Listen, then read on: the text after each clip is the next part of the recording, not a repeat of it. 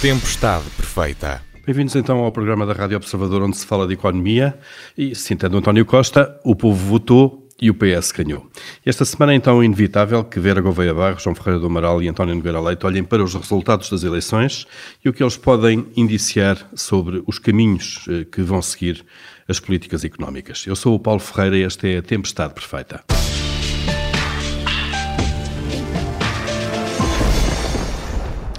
Os eleitores votaram a uma maioria absoluta do PS, que surpreendeu muita gente. António Costa deixa de precisar do Bloco de Esquerda e do PCP para aprovar orçamentos e outras leis no Parlamento. Para a governação, vamos ter então um quadro político diferente e que vamos discutir nesta primeira parte. Vamos ver então como é que este contexto eh, pode alterar a política económica. Vera Gouveia Barros, começando por si, eh, quadro novo, o que é que nos pode esperar daqui para a frente? Bom, eh, como, embora António Costa tenha dito que uma maioria absoluta não lhe dá um poder eh, absoluto para governar, a verdade é que este resultado permite-nos uh, ter um, menores graus de ter, ter, saber melhor aquilo que, que esperar dos, uh, nos próximos tempos. Mais previsibilidade, é isso? Temos, exatamente, era a palavra que eu estava à procura. Acho que uh, será uh, mais previsível. E aquilo que nós temos já, que aliás foi apresentado durante a campanha, é um orçamento de Estado que nos dá já uh, muitas pistas sobre aquilo que será a concepção da, da política pública no domínio da, da economia, de várias opções que podemos chamar económicas, pelo menos para o próximo ano, mas que julgo que serão também uh, aquilo que, a que vamos assistir durante os próximos, durante esta legislatura. Portanto, o PS está numa situação um, ehm, confortável na medida em que não tem de negociar com outros partidos, aquilo, aquilo que nós tínhamos anteriormente com a, a geringonça, formal ou informal, uh, exigia uma, uma solução de compromisso, nós aqui não, não precisamos de, de ter esse alinhamento e, e, portanto, aquilo que podemos esperar é aquilo que está plasmado no programa eleitoral do PS e aquilo que, está, que estava no Orçamento de Estado. E basicamente o que é isso? Uma forte componente redistributiva, uh, por um lado, e, mas ao mesmo tempo. Uh, alguma preocupação com uh, finanças públicas. Nós tivemos durante estes, durante os últimos seis anos, uh, vimos que não houve um, um descalabro, pelo contrário, na condução das finanças públicas. Claro que estes dois últimos anos, em, em face da situação de pandemia, representou um aumento do déficit e um aumento da dívida pública. Atenção que uh, uh, a mudança de, de, regime monetário que se adivinha e, e, para a qual temos cada vez mais, mais sinais, ainda, uh, ainda recentemente tivemos os dados do Instituto Nacional de Estatística relativamente à inflação, confirmando a, sua, a sua aceleração isso vai nos colocar uh, isso vai nos colocar perante o desafio de sermos muito disciplinados e de reduzirmos a dívida pública porque uh, este este nível extraordinariamente baixo das taxas de juro a que estivemos habituados nos últimos anos provavelmente estará a chegar ao seu fim. Portanto, um, precisamos de arranjar espaço para pagar mais juros, é isso? Eh, precisamos de arranjar espaço para pagar mais juros, isso por um lado, e por outro, precisamos de fazer um caminho de redução da dívida pública, até porque uh, nós tivemos durante, durante estes dois últimos anos um, um, uma suspensão das regras uh, orçamentais comunitárias que uh, não deixaram de existir, elas tiveram somente suspensas e, portanto, regressarão e nós temos compromissos a esse nível que, como não me canso de dizer, não são somente uh, obrigações contratuais, têm que ver com a nossa capacidade de nos financiarmos e de termos mercados que, que nos financiam. Até agora temos tido uma política do BCE muito, muito cooperante, digamos assim, mas os tempos que se avizinham poderão uh, marcar uma, uma inflexão nesse, nesse comportamento. Deve ser mais exigentes. Muito bem. António Nogueira Leite, uh, também o seu olhar para este novo contexto político e aquilo que pode significar em termos de condução da economia. bom dia. bom, eu penso que ainda estão muitas coisas em aberto, porque é preciso ler o, o que é que a maioria absoluta significa do ponto de vista do posicionamento do governo de António Costa.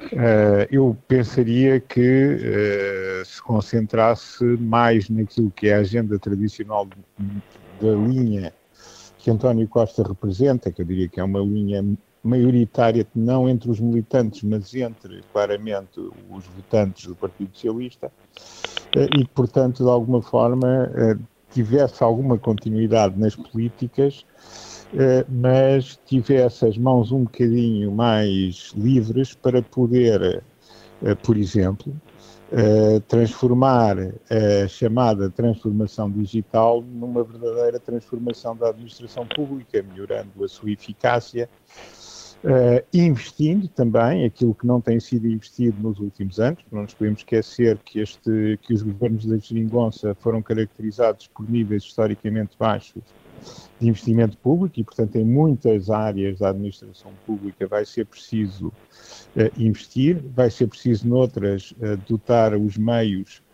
de, de funcionamento adequados para que a qualidade dos serviços prestados não não continua a degradar-se. O caso da educação pública no básico e no secundário parece-me um exemplo evidente, para já não falar noutras áreas. Eh, e, e, portanto, eu penso que uh, vai continuar a ter, ter atenção ao, às boas contas, mas espero que tenha mais margem para melhorar o funcionamento da administração pública, que é evidente que está bastante abalado uh, pela falta de investimento e pela falta de, uh, enfim, de dotações para o seu bom uh, funcionamento operacional. relativamente, enfim, os problemas que nós temos não desaparecem, com a maioria absoluta e, portanto, é preciso tentar olhar para eles. Se vai ou não acontecer, isso está para ser visto, inclusivamente aquilo que acabei de dizer, Uh, mas eu penso que se enquadraria uh, dentro daquilo que é uh, a visão que António Costa tem do funcionamento da administração.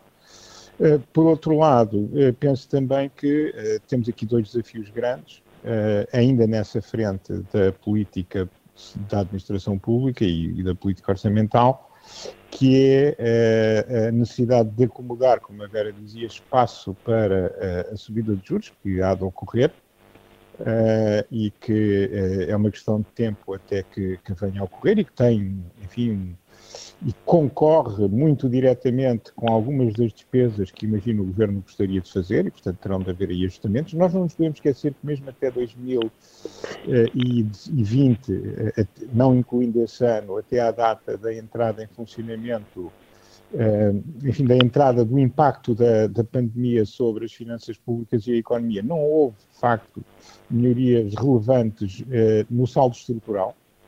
Uh, e, e, nomeadamente, se nós tirarmos o impacto da descida dos juros, uh, nós verificamos que teve a ver com o regime anterior e ainda vigente a política monetária, nós retiramos de facto que muita da margem de manobra não teria lá estado e muita da política não teria acontecido. Agora vamos viver num quadro diferente e é preciso preparar para isso. Não sei uh, se, se isso vai acontecer, mas era fundamental que acontecesse. Uh, e, e, por outro lado, também há toda uma frente europeia que tem estado um pouco esquecida, pelo menos no debate interno, nos últimos dois anos e que é essencial, até porque, como já falámos em programas anteriores, os três, nós estamos num, num, processo de revisão da governance ou da governança da, da, zona, da zona euro e da União Europeia, e isso pode ter implicações para Portugal no sentido de dificultar bastante esta mudança de, de política que é, que é imprescindível. Porque se, se ela, entretanto, uhum. não acontecer ou porque as bases, ou porque, digamos, as bases do partido não querem, ou porque não há vontade política para o fazer, ou porque surgem outras, outras opções, uh, enfim, mais populares no curto prazo, uh, eu julgo que de facto vamos assistir ainda nesta legislatura, portanto, se isso não acontecer, uh, uma degradação violenta de alguns serviços que são essenciais, e eu acho que a, a, a insatisfação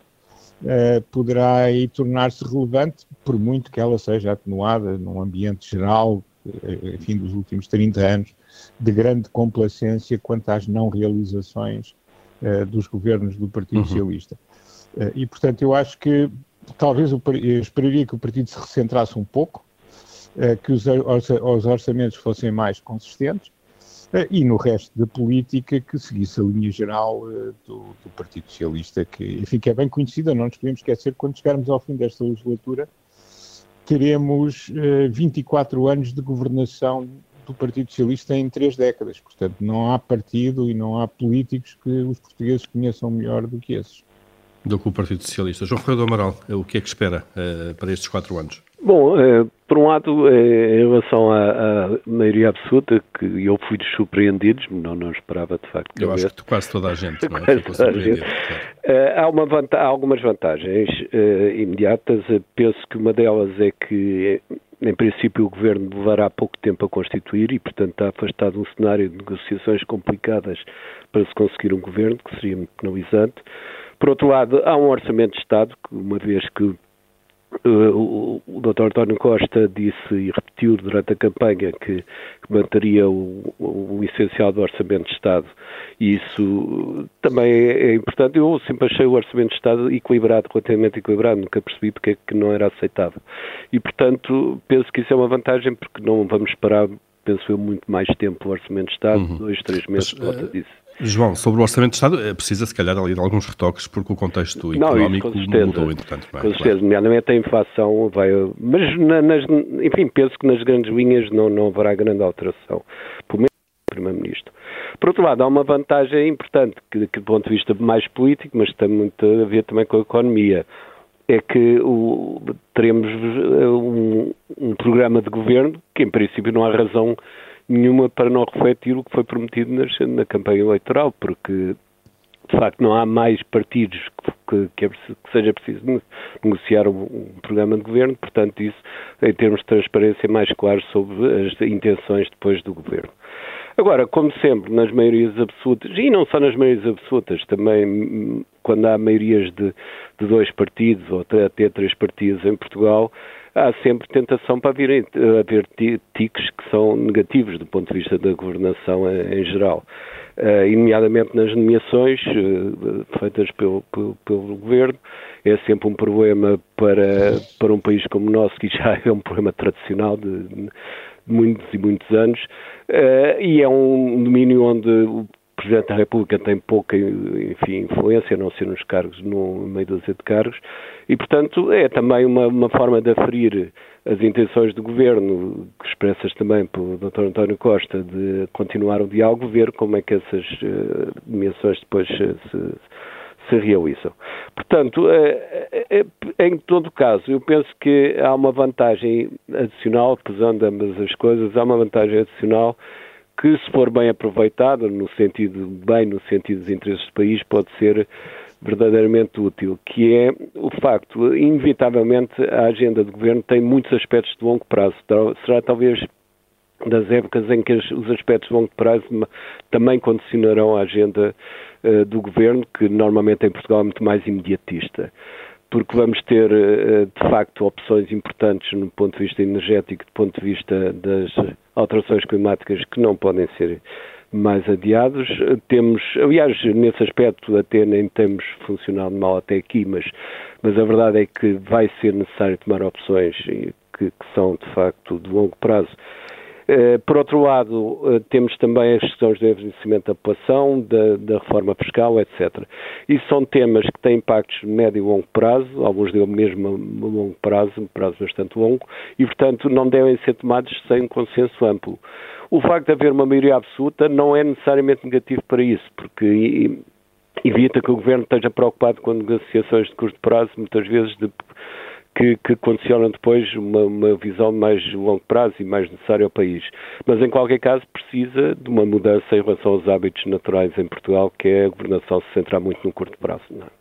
Uhum. E, vê, João Ferreira do Amaral, aqui então espaço, uh, ou, ou, ou, pelo menos uh, uh, um desejo... Se não quiser é que não, farás, não fará uma verdadeira negociação a esses termos que interessam o regime e o país no seu conjunto e não tanto o curto prazo imediato.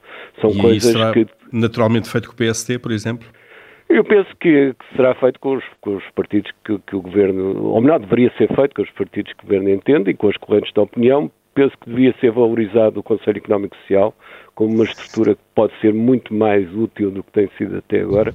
E, portanto, é, o que interessa, vamos ver é se há de facto real vontade de resolver ou de começar a resolver uh, problemas que nos têm afetado e que não têm tido o grau de, de resolução que, que, deviam ter tido até agora. E já dei alguns exemplos. Talvez o mais, mais nítido hoje seja até o envelhecimento da população, que de facto tem tido muito pouco, insuficiente políticas de combate às consequências disso. Não é? Claro, e haverá poucos assuntos tão importantes como esse para, para, Provavelmente, para o prazo, é? Claro.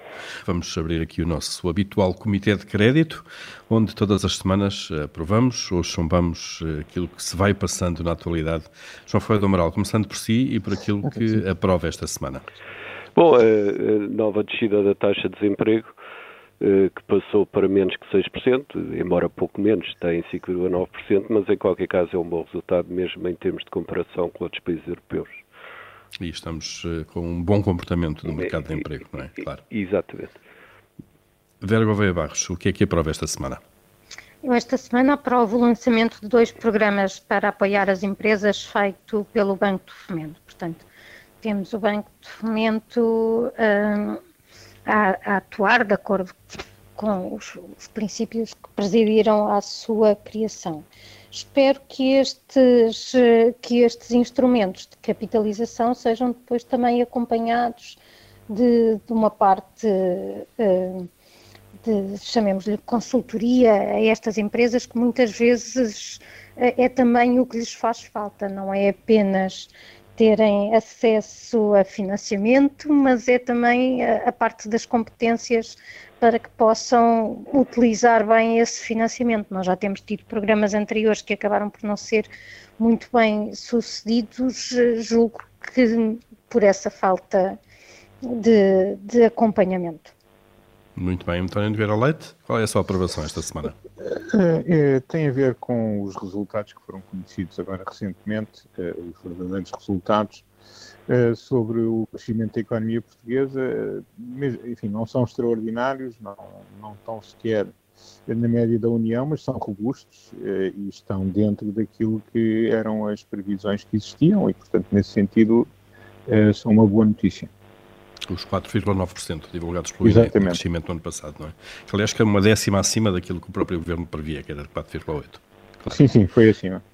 Muito bem, então, então estão aprovados os dossiês dessa semana. Vamos agora ao outro lado da moeda, vamos aos chumbos. João Folha do Amaral, o que é que, o que, é que chumba? Bem, inevitavelmente eh, a inflação, porque de facto assegurou, prevê-se para janeiro um crescimento ao de 3,3% em Portugal, que é de facto já um, pouco preocupante, principalmente porque não parece estar a desacelerar, pelo contrário. Mas, enfim, para não repetir também a inflação, queria também assinalar outro aspecto negativo, que é a crise na Ucrânia, que não, não melhora nada as perspectivas de crescimento, em particular para a Europa. Portanto, esperemos que possa ser resolvida diplomaticamente. E está a provocar também, eh, por exemplo, a subida do preço do petróleo. Atenção é, claro, naquela, e é uma das consequências imediatas, não é? É sempre esse e, portanto, não ajuda nada na situação atual. Claro, eh, bem que dispensávamos isso por todas e mais algumas razões, não é? Sem dúvida. Evidente. Vera Gouveia Barros, o que é que, o que, é que chumba? Eu chumbo o anúncio da CGTP, eh, feito ontem, de que vai intensificar a ação reivindicativa. E atenção, isto não é da minha parte nenhum ataque aos direitos dos trabalhadores. É somente a constatação de que este anúncio é feito na sequência e justificado pela maioria absoluta uh, do, do PS, o que indica que nós temos aqui não uma reação uh, concreta a medidas que afetem os trabalhadores, mas sim uh, a transferência de, de, de, deste posicionamento sindical tem, tem que ver com aspectos políticos e, e portanto, uh, chumbo este anúncio, chumbo esta intenção e gostaria de ver um sindicalismo mais, mais moderno e, e não tanto nesta lógica de, de trincheira de uns contra os outros. É entrar numa guerra que é partidária, basicamente, não é? Sim, nós sabemos, claro. Eh, nós sabemos onde é que se vê a força do PC, não é? Como se costuma dizer. E, claro. portanto, isto é já um sintoma disso. Não houve essa força nas urnas. É provável que entremos agora numa, numa época de contestação.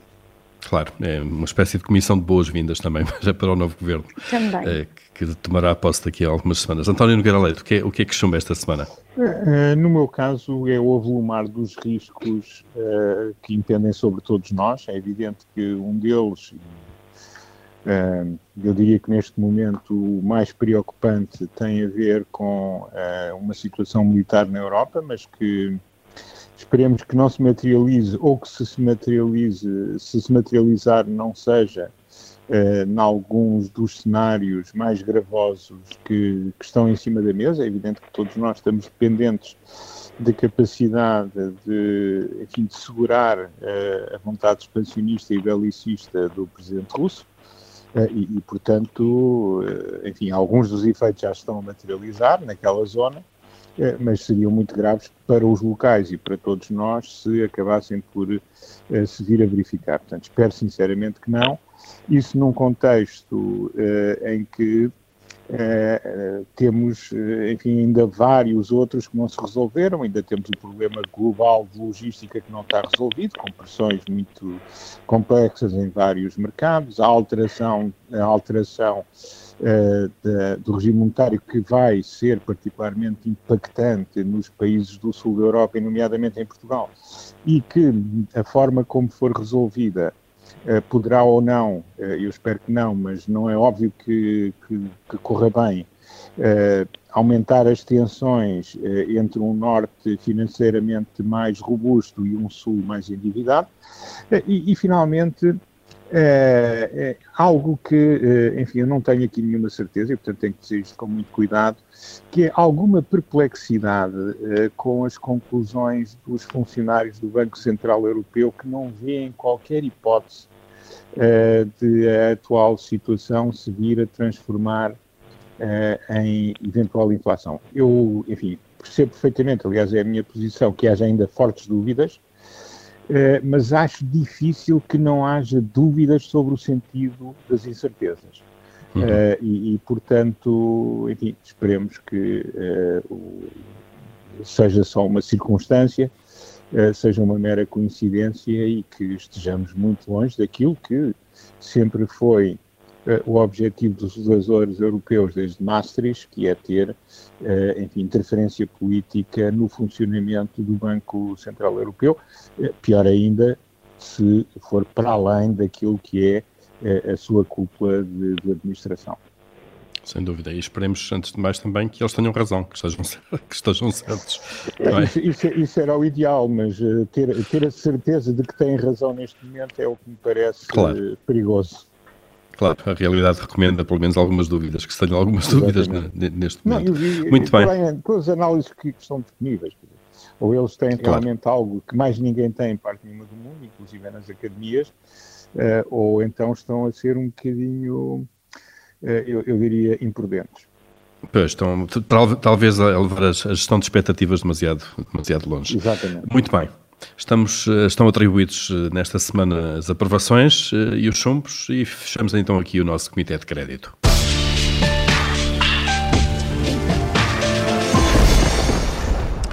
Vamos eh, continuar a olhar para o nosso dia seguinte. Há pouco falámos do contexto, o novo contexto político, para as políticas económicas, e agora vamos eh, olhar talvez mais para o curto prazo. Quais devem ser as primeiras prioridades eh, do novo governo socialista, que deve tomar posse, segundo o melhor calendário, agora já em meados de fevereiro? António Nogueira Leite, é um governo que vem atrás já, portanto não vai precisar de conhecer muito bem os dossiês, já os conhecerá de alguma maneira, mas quais seriam assim as primeiras prioridades a pôr em marcha por este governo?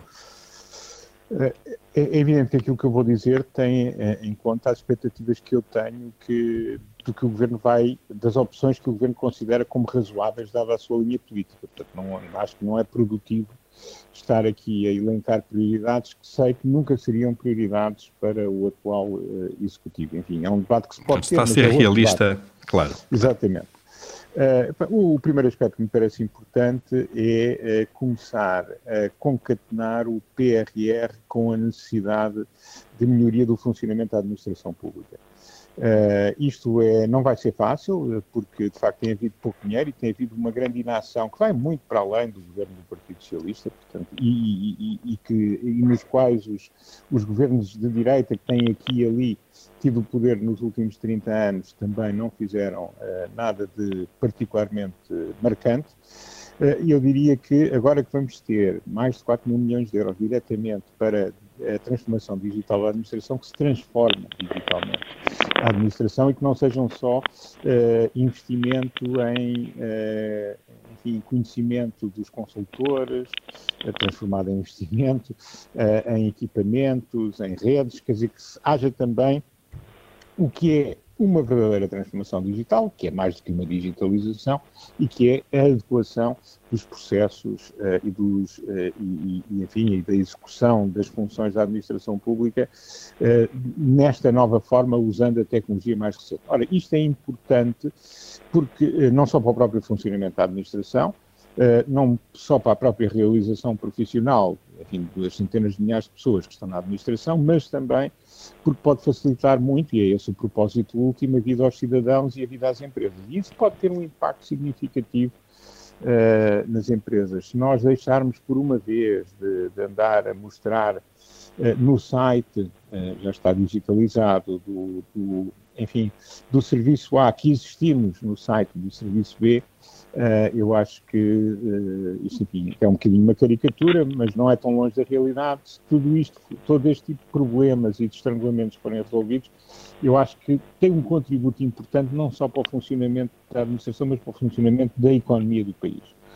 Um outro aspecto uhum. é que o PRR seja, eh, enfim, tem-se falado muito nisso, mas que seja colocado no terreno no horizonte temporal curto que tem para ser, que tem para ser, eh, para ser colocado, em linha com outros programas eh, de apoio eh, da União que também estarão no terreno, que seja feito com transparência, com critério e, portanto, tudo isso é é, é, relativamente complexo. Sabemos o quanto pauperadas em algumas áreas está a administração e, portanto, é importante, para além da decisão política transparente, correta, de acordo com a verdadeira análise custo-benefício que seja feita em cada circunstância, que haja uhum. meios para o fazer em tempo e com a qualidade que se exige. Portanto, parece um exercício simples, não é um exercício simples, porque são muitas decisões muito relevantes num espaço de tempo relativamente curto.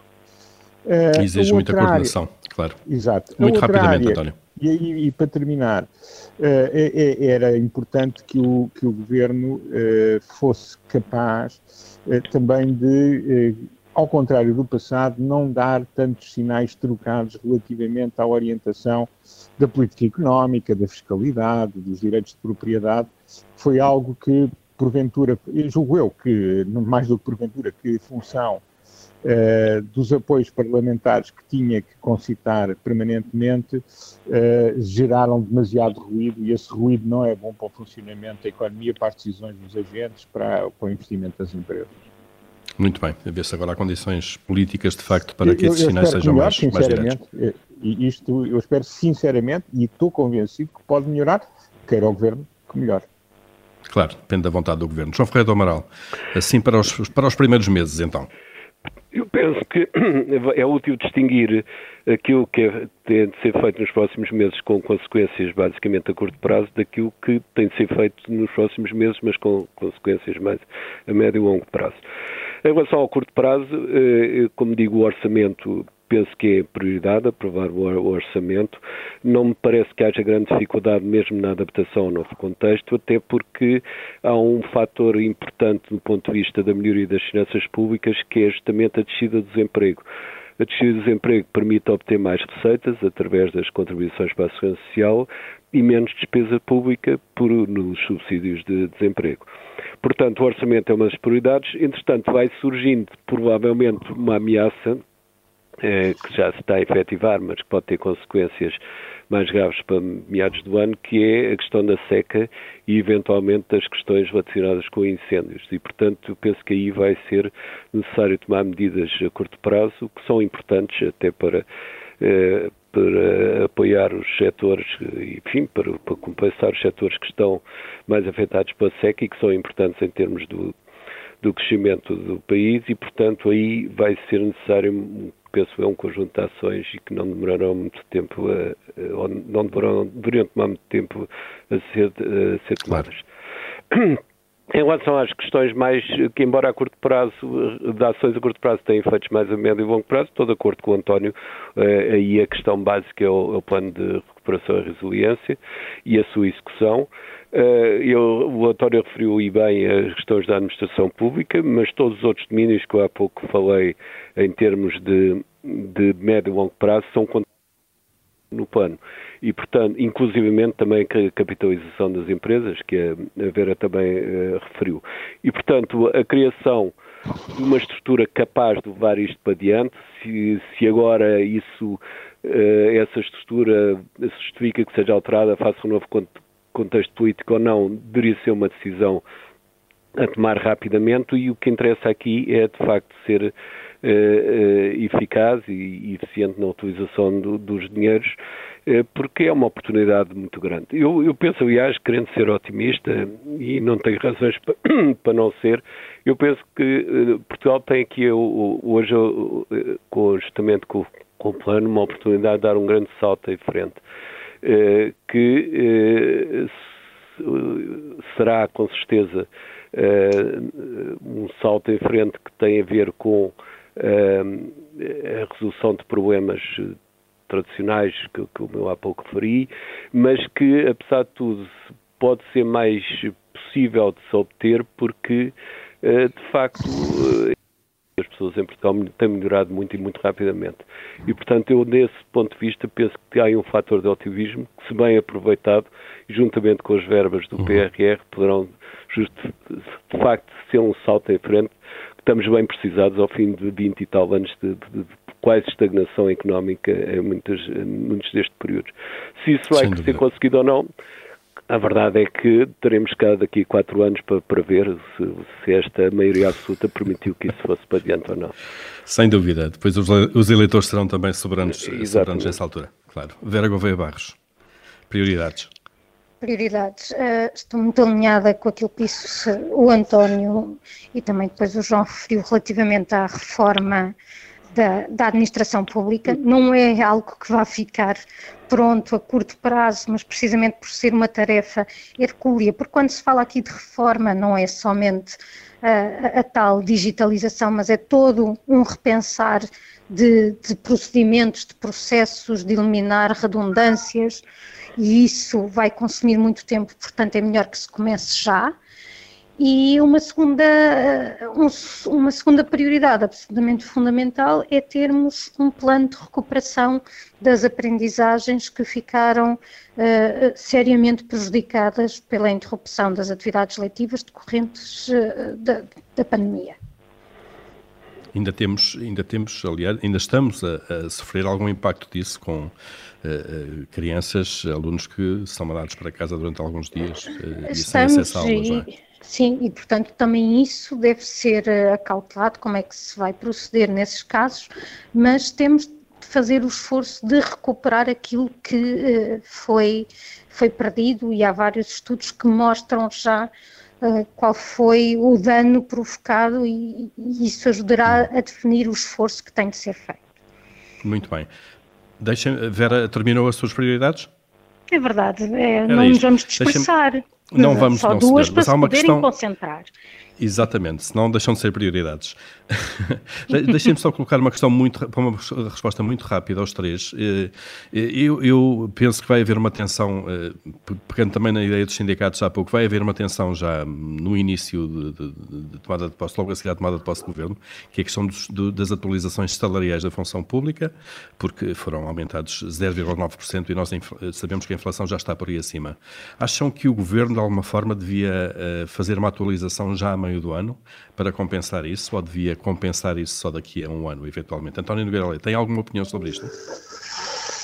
Eu, eu, acho que o governo tem muito pouca margem para isso. Uh, uh, por outro lado, uh, se fizermos fé no que dizem os senhores economistas do Banco Central Europeu e do que tem sido a tese da, dos principais países da zona euro, isto é um efeito temporário que se vai dissipar e, portanto, seria colocar aqui eh, um impulso da política de rendimentos que não seria necessária. Eu acho, no entanto, que o Governo Porventura vai ter de manter aqui uma margem para, mais à frente, poder ter de fazer, se se verificar que, de facto, temos algo que vai para além do temporário, eh, até porque, enfim, vai haver pressão muito grande nesse sentido. Devo dizer, porém, que é aí que se estabiliza claramente a tendência inflacionista, é? portanto temos que saber o que é que isso significa.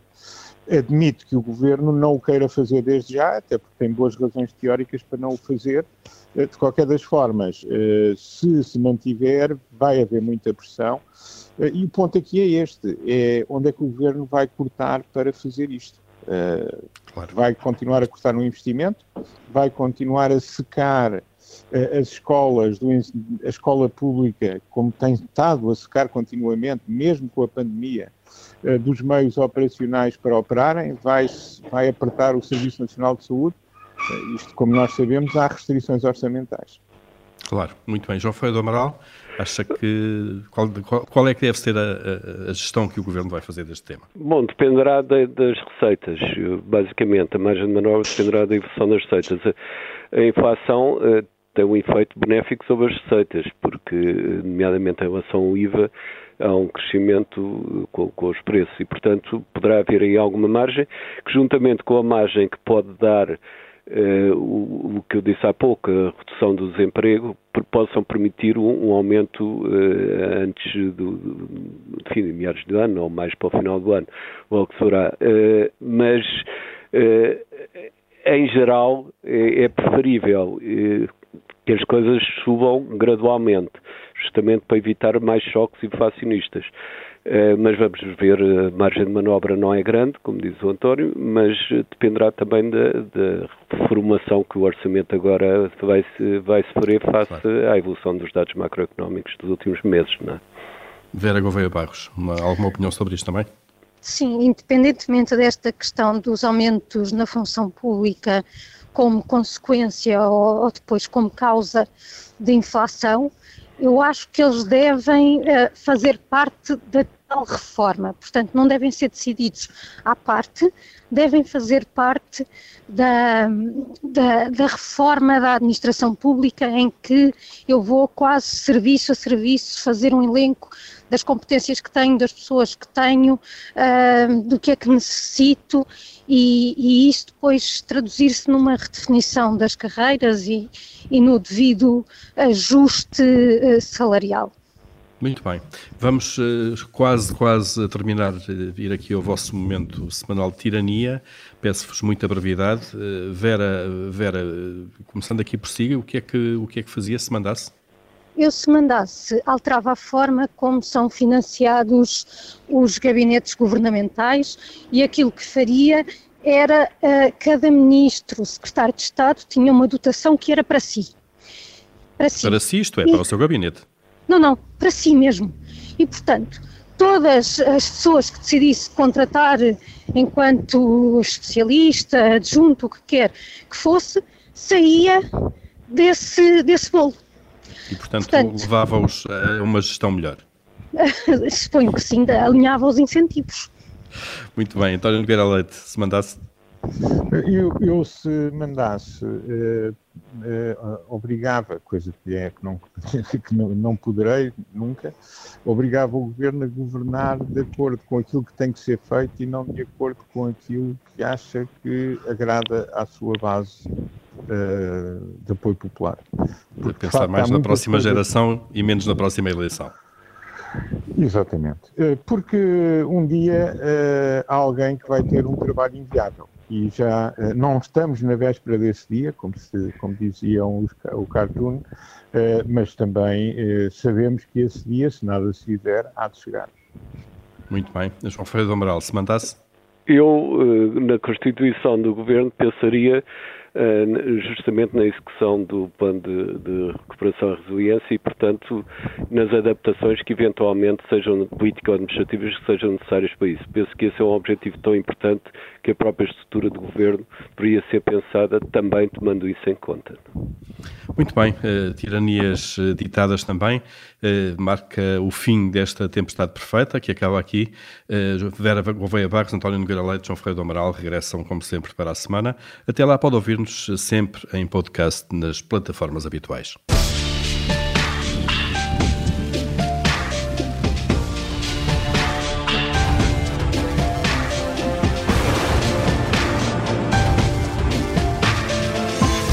Tempestade perfeita.